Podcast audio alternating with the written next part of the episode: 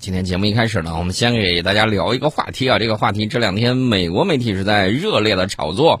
当然了，他炒作的不是说他那个快递拆包的事儿啊。大家都知道，美国的这个列车呀，经常遭遇一些贫民窟，然后上去直接拆包，然后呢，这个盲盒拆了之后很开心。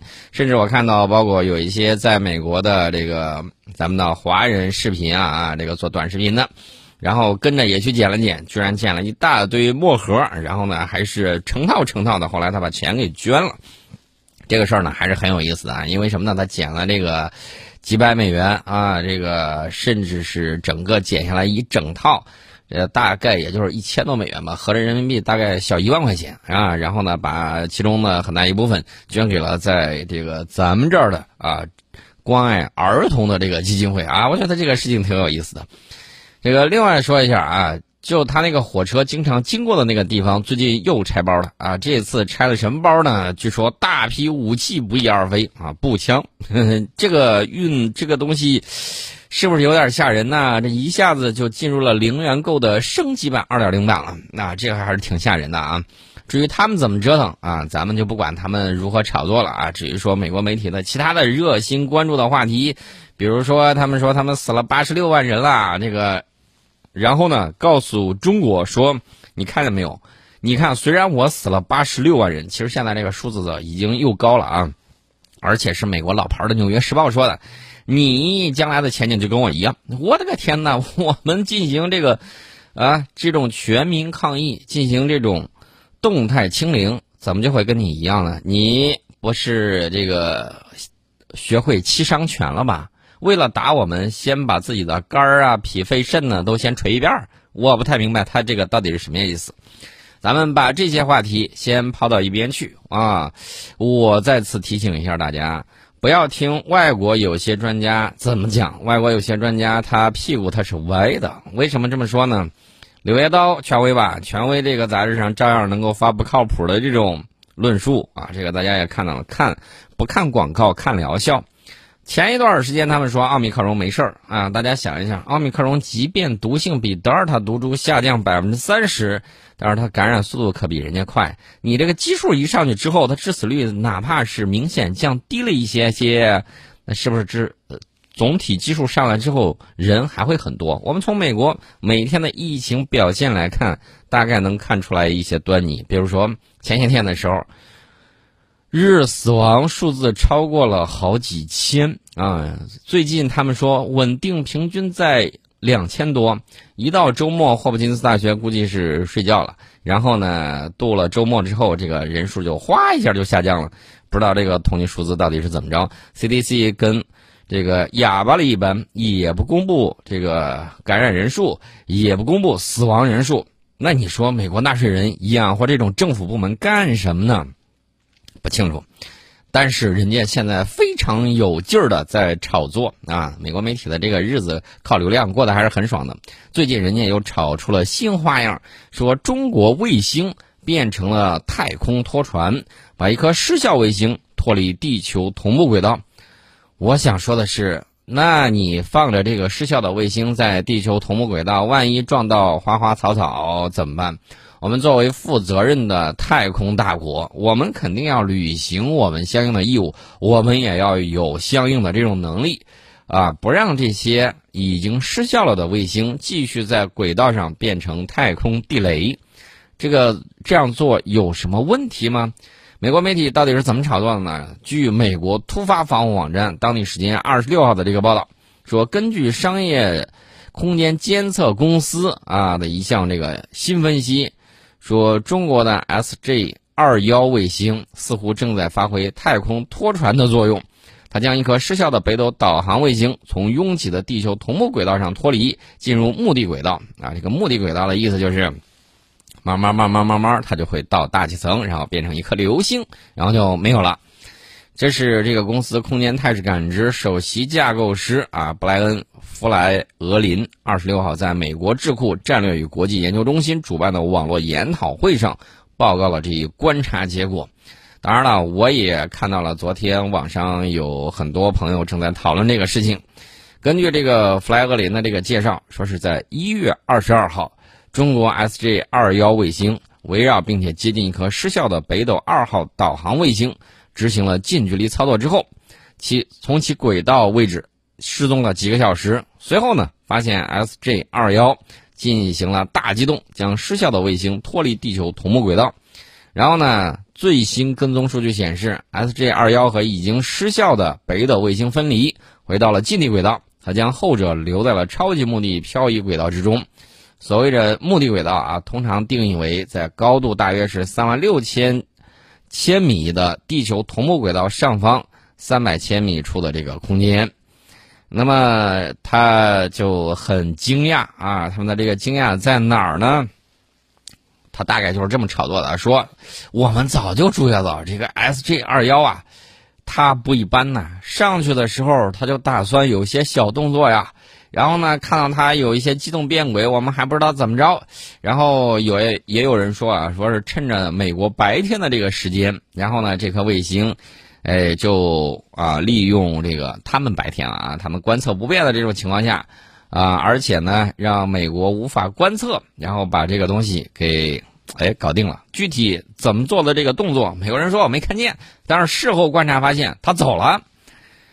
我想说一下，这个如何处理太空中的太空垃圾和报废卫星的问题，应该是全人类共同应该关注的话题。当然，美国媒体炒作这个话题，总给人感觉有点炒作太空军事化的这种嫌疑。他现在这个变着法儿的在。说你，他怎么说呢？他说：“你看，他把卫星给拖走了，他是不是有这个能力啊？有啊，那他是不是能把别国的卫星给拖跑呢？那别国的卫星，它好端端的，我们为什么要拖呢？然后他就给你拉到了另外一个话题里头。你看他弄了，我也得弄，我得武装自己啊！这是美国渲染中国太空军事化的目的，就是为了自己正在进行的太空军事化行动。”来给自己找借口，找一些条件。我们再次强调，我们是和平利用太空的，啊，我们始终是本着为全人类谋福祉的这种精神，致力于和平利用外空，以开放的姿态，按照和平利用、平等利用、共同发展的原则，广泛开展国际合作与交流。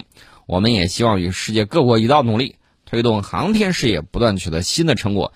促进人类和平发展不断攀上新的高峰，呃，另外，既然美国他自己唧唧歪歪，我想问一个事儿，那么我们提出来和平利用太空的倡议，倡导大家共同建立太空规则，我想问一下，你为什么不同意？啊，你既然说太空军事化对你如何如何不利，那我想问一下，那么我们共同制定太空和平原则，你干不干？估计他不会干。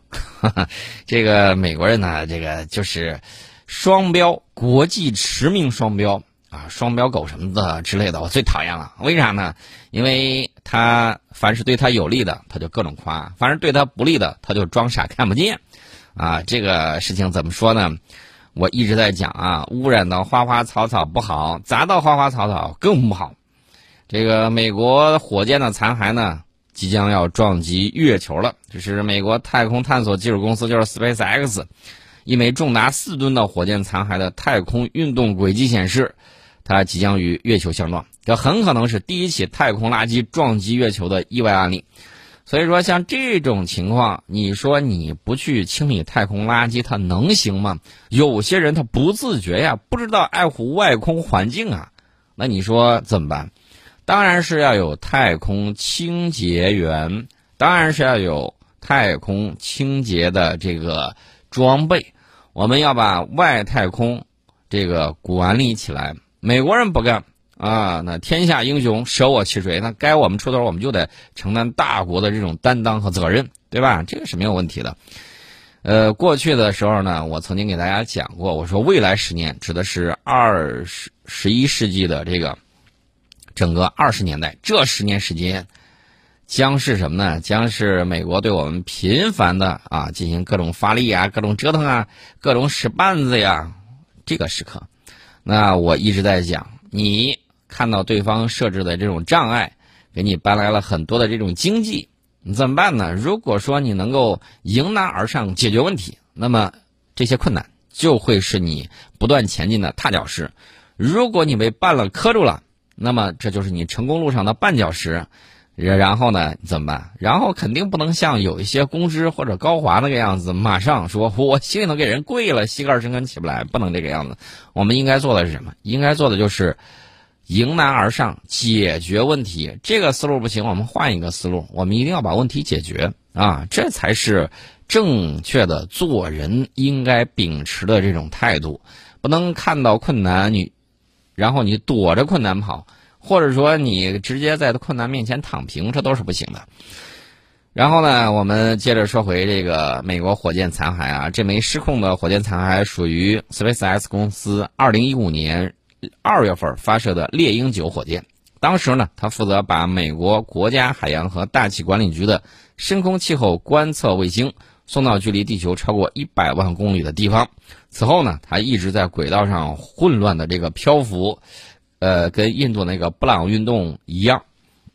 那么，根据相关追踪软件的计算，该火箭残骸呢将在几周之内以每秒钟二点五八公里的速度与月球相撞，撞击估计可能会发生在二零二二年的三月四号。这是这个长期观测近地天体的天文学家比尔·格雷说的啊，他所知道的第一起太空垃圾撞击月球的意外案例。月船二号也算吧。月船一号也是吧，啊，这俩都失去动力了之后，然后啪啪，全都摔在了这个月球表面。我觉得这个也算太空垃圾。之前呢，科学家曾经数次使用月球探测器故意撞击月球，希望从溅起的月尘之中获得月球相关的信息，科学探测。当然，这个就是硬砸上去了。大家要注意啊，每秒钟二点五八公里，这个速度很快，砸上去的时候不亚于一颗小型的核弹。你说这个呃，对月球造成了一系列的这种损伤，万一砸到了这个月球的南极，那你说将来的水兵还开采还是不开采啊？天天这么一号人往上天天扔垃圾，即便美国说他要探月，万一大水冲了龙王庙，一家人不认一家人，你正在干活呢，甭找我们事儿，哎呀，别甭找中俄的这个实验基地的事儿。万一我就说万一啊，你的人在那儿取水兵，正打算给这个过往的这个飞船啊加油。我说的加油比较形象啊，其实就是加这个液氢液氧啊。你正在那儿忙着呢，结果呢，你的这个不知道哪一年，也许十年前，也许二十年前的这个火箭，我说的这个时间段建月球基地可能都到二零三零年往后了。他这个时候发射的这个火箭残骸啊，这个晃晃悠悠，晃晃悠悠。正在那儿加入燃料的，他咣一下砸你头上去了，连火箭带飞船带人，整个 game over 了。你说这算谁的？所以说呢，为了这个不让啊月球出现意外，我觉得我们应该有这种能力，也应该带领小伙伴们啊蓝星的小伙伴们一起把这个宇宙的规则啊，最起码是地月之间的规则、太阳系之间的规则，大家我们倡议。大家共同这个进行这种群策群力，大家共同出谋划策，然后干什么呢？然后制定好规则，大家遵守啊！这是我们的这个倡议。至于说它这个什么乱飘的、乱七八糟的这种太空垃圾，再说吧。反正近些年来，SpaceX 公司发射的卫星和火箭残骸多次对其他国家的航天器构成威胁，外界也担忧这个 SpaceX 公司在航天领域的野蛮行为。可能导致地球轨道上的太空垃圾数量猛增。我最近一段时间看了好多这个天文学家拍摄的照片，那个星链卫星啊，一过去之后，那这个图片之上啊，一溜光线挡得你什么都看不见。我想问一下，万一在这种情况之下，有一颗小行星正好在被星链的光芒给挡住了，它扑面而来，然后砸到地球上，比如说美国大片特别喜欢拍。砸到了这个美洲大陆，砸到了美国，那这个问题算谁的呢？美国人前一段拍的那个片儿啊，这个不要抬头，这个大家也都看介绍了。这个片子还是相当有讽刺意味的，不就讲的就是有一颗这个啊小行星过来了之后，然后这个科学家又是要把它给开采了，又是如何运营？呃，后来大家也说加一个段子吧，加个什么段子呢？就是。中国人把这个东西给炸开了之后，把小行星给弄了之后，结果那个碎片不偏不倚的就飞了过去啊！这种情况有没有可能呢？我希望他不要有，为什么呢？因为地球是我们共同的家园，即便你跟这个七三幺部队、跟这种魔鬼再做交易，你毕竟还是地球上的人类一员，对不对？没有人把你开除球籍啊，你也应该好好做个人，而不是啊，这个拿着自己的这个公民，然后往自己的这个城市里头，上个世纪五十年代啊，直接喷病菌。拿整个城市的人当这个实验的活靶子，你还真是不把人命当人命看。那这种人，我觉得啊，还是要给广大的这个普通的这个美国民众啊，多科普一下这些他们政府曾经干过的龌龊事儿，啊，跑到人家这个拉美国家，然后逮住人家的这个人就猛做梅毒实验，你说这得有多缺德呀？比鬼子还要鬼子。所以我跟大家说，《浮士德》里面讲的跟魔鬼做交易的，他能是什么好鸟吗？肯定不是。